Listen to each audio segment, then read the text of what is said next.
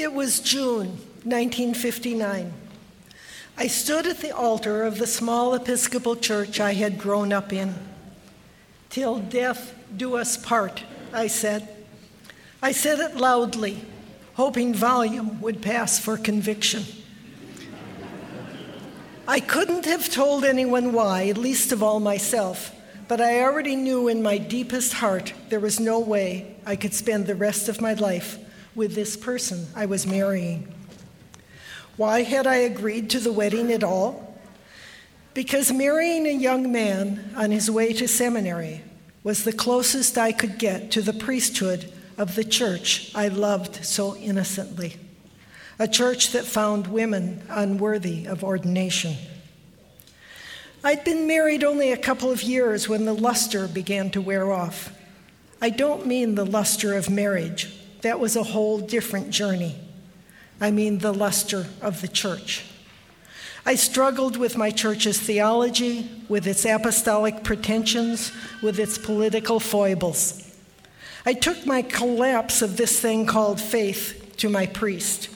And when he couldn't logic me into Christian belief, he turned to shame, a much more potent argument.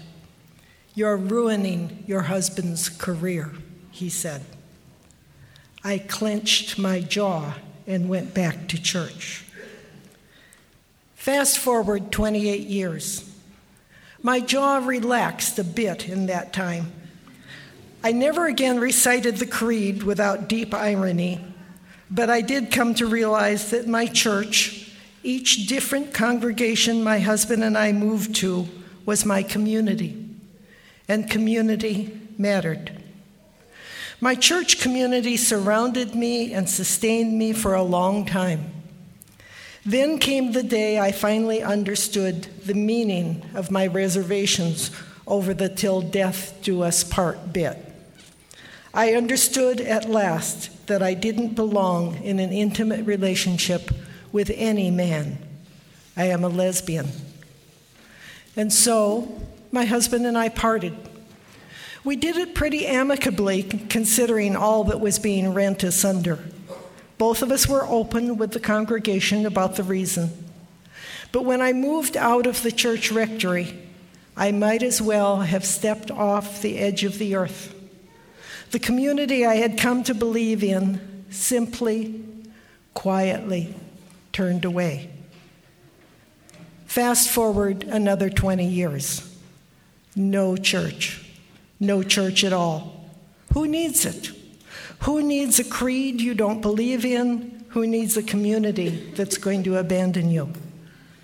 And then one day I slipped into a pew way toward the back at First Universalist. Everything I heard went down pretty smoothly the words, the music. But could it fill the hole left by all I no longer believed? Did the words mean enough? Demand enough? And the big question could I ever feel safe within the walls of a church again? Six years later, I'm here nearly every Sunday. Mostly I come away filled to the brim. Sometimes I leave wanting more, more meaning, more challenge. Then I return the next week to seek again. And every step of the way, I feel acknowledged, safe. Will this good community ever fail me? Perhaps. We are a gathering of humans, after all. But there is a self honesty here and a largeness of heart that I trust.